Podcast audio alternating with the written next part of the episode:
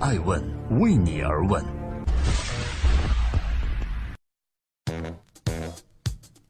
Hello，大家好，这里是爱问每日人物，记录时代人物，探索创新创富。今天是二零一七年的十月十七日，明天呢就是十九大即将召开的特殊日子，在此，爱问全体小伙伴愿意以优异的成绩迎接党的十九大胜利召开。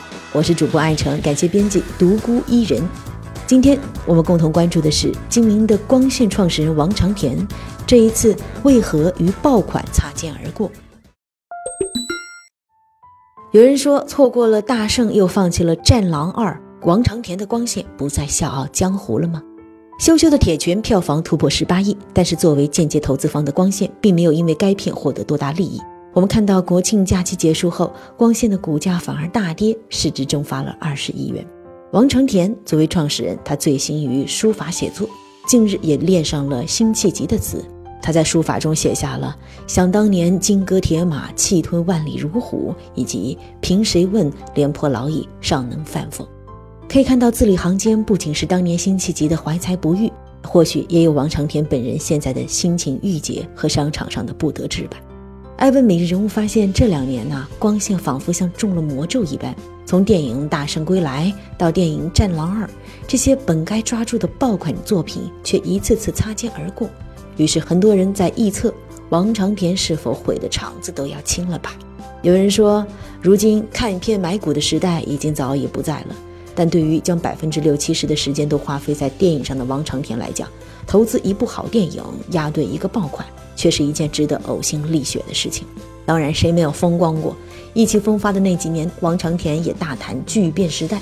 他说：“只有站在风暴中心，深耕主业，才不会被甩得越来越远。”可是风光不过这几年，风水就轮流转了。王长田领导下的光线传媒开始被质疑，走向平庸。各位在路上的创业者、投资人、企业家，大家好，欢迎聆听守候第六百二十三期的《艾问每日人物》。今天呢，我们共同关注的是光线传媒的老大王长田。为什么要说他？说的就是他的经验教训，因为他所领导的公司屡屡错过爆款，业绩尴尬了。光线传媒一直被诟病是影片质量不佳，王长田呢也对此耿耿于怀。二零一二年《泰囧》的上映就是一个转折点。创始人王长田有一个策略，叫做抓新导演。他在短时间内确实呈现出了不错的效果。我们也看到《泰囧》一个月票房达到十二亿，《致青春》呢十六天破六亿，《中国合伙人》也是三天破亿，屡创票房奇迹的王长田也一度被誉为是娱乐之王，这也让他长长的舒了一口积郁已久的气呀。二零一三到二零一六应该是光线最为风光的四年，有作品《港囧》《美人鱼》这样的票房黑马，也有《同桌的你》《左耳匆匆那年》等以小博大的青春片投资案例。如果说华谊兄弟做电影还有点个人情怀在里面，那么王长田领导下的光线则更像是一个投资客。王长田一直都在努力让光线成为会下蛋的母鸡，而不是一篮子鸡蛋的集合物。什么意思？就是他随时都在观察、理解和缔造光线的每一步新的商业模式。王长田被公认为是一个非常精明的商人，投资嗅角敏锐，眼光精准，不掺杂感性成分。即便是精明如王长田，我们也看到有马失前蹄的时候，先后错失了《大圣归来》《战狼二》这样的绝经作品。这或许也成为他始终无法释怀的投资案例吧。根据艾问人物的记录，在二零一五年《大圣归来》上映前三个月，光线的电影片单中还有这个电影项目。王长田呢，也曾经在微博上表示啊，他这个项目追了三年，但突然光线却从中途退出。对外回应则是过程太复杂。不过坊间流传最多的是，光线认为《大圣归来》项目比较渣，也就是比较差，所以中途放弃了。但现在的王长田虽追悔莫及，在《大圣归来》上映三天后，光线宣布投资两千万元与导演田小鹏团队成立十月文化，算是亡羊补牢。但今年吴京拍摄《战狼二》时，团队人员也曾经最早与光线接洽，光线一度确认参投，但后来也是退出了这个项目，改做了《三生三世十里桃花》的电影发行。《三生三世十里桃花》虽然有三亿衍生品销售的 IP 价值，但票房仅达到了五点三亿，跟《战狼二》近五十七亿票房相比，有天差之别呀。战狼二》上映首日四小时就破亿，王长田还专门为此在微博上向吴京和谢楠夫妇表示祝贺。谢楠想了好久都不知道用什么样的措辞来回复自家老板。不过，橙子印象作为《战狼二》的出品方之一，光线传媒持有其百分之二十五点九二的股份，也算是间接参与了《战狼二》的票房收益吧。今年的国庆档，光线主打的缝纫机乐队票房仅过三亿，又受益于参股公司新力传媒和猫眼文化出品和发行的《羞羞的铁拳》，从而间接投资了《羞羞的铁拳》。曾经眼光独到、愿意为一部片子孤注一掷的勇气，似乎在现在正在远离光线，取而代之的是保守的分散投资，是对是错呢？正在播出《爱问美人物之王长田》，他是真的落伍了吗？光线的十一年电影之路，王长田有着明显的三级：一级是光线投资电影数量逐年增多，达到了一个井喷状态。二级是他的经营理念里，电影只是一件商品，能快速赚钱和票房才是第一位的。三级就是光线投资的《爸爸去哪儿》大电影，仅仅用了五天时间就完成拍摄，不过赚钱了。把娱乐当成生意来做，王长田曾经公开表示说：“我不能要求电影承担太多的教化功能，那种批判社会的、探讨人性的艺术创新的内容不是电影的主流。”王长田认为，市场可以生产各种类型的产品。观众爱不爱看是另外一回事儿，但对于光线这个商业公司来讲，电影能快速赚到钱和票房才是第一位的。有人说王长田尝到了泰囧、致青春和左耳等等以小博大的甜头，一直按照以往的老模式进行复制，套路就太过陈旧了吧？光线先后是错失了《大圣归来》和《战狼二》，并非运气，而是性格注定。因为王长田本人也曾经说过。自己最痛恨的一个缺点就是急，坐不住，没耐心。不过今年已经年过五十的他，却有着一颗求变的心。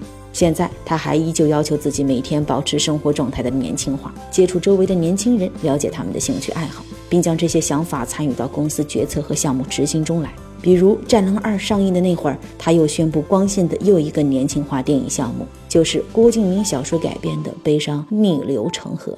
然而，市场到了内容为王的时代，知名 IP 加小鲜肉加大导演这样的公式，也不是影片卖座的套路了。王长天估计是忘记了，市场一直在不断更迭，观众的审美意志表达也不再那么肤浅了。观众看腻了清新偶像片、无营养的喜剧片后，曾经王长天所不看好的那些内容中的内容，反而成了市场的新宠儿。比如《大圣归来》和《战狼二》的成功，靠的或许不是什么精明的商业套路讨好观众，而是一颗做内容的匠心吧。这也是目前的光线和王长田所不具备的。那么，王长田为什么要把自己活成苦行僧呢？爱问每日人物为你而问。骆驼公司是光线传媒的另外一个代名词，因此很多人用苦行僧来形容创始人王长田。王长天说：“我从来都没有想去变成一个奔马，我觉得啊，自己做个骆驼挺好的。确实，骆驼呢，长时间没吃没喝，依旧可以生存下来。它代表的是一种不放弃、不抛弃的精神。光线也是如此，经历了并购失败、IPO 受阻、股价下跌等等业内常态，光线深受其苦。”艾问每日人物记录到今年的四月份，光线发布了二零一六年的年报，其二零一六年净利润高达七点四亿，但是股价跟今年的一月份的最高价相比，已经跌了百分之二十二点七，公司市值缩水近七十一亿元。国庆长假结束后，作为羞羞的铁拳的间接投资者，光线股价反而大跌百分之五点七六，而影片的另外一位联合出品方捷成股份，假期结束后开盘股价也下跌了百分之二点一五。光线传媒业绩大涨，却遭遇资本市场冷眼。王成田也在微博上大吐苦水，说：“啊，影视类公司无论业绩好坏，股价都会受到波及，市场无法区分公司的投资价值，投资者损失惨重，公司管理者呢就会被骂得狗血淋头。”也有投资者经常问王长田：“光线公司是不是出了问题？那么光线这家公司还值得投资吗？”艾问每日人物为您揭晓答案。就如王长田所说的。如果你信任一家公司，那就长线持有它；如果你不信任，那就抛弃它吧。近年来，光线在电影相关业务也在不断减少，却不断向视频、动漫、游戏、VR 等其他新业务扩张，想要建立的是一个多元化的泛娱乐平台，这是王长田的愿景。而腾讯和阿里对此也谋划已久。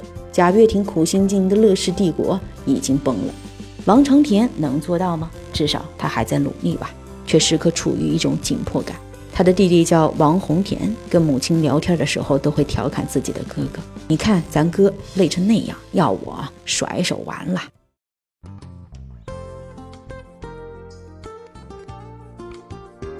在今天艾问每日人物的最后，感谢各位的聆听和陪伴。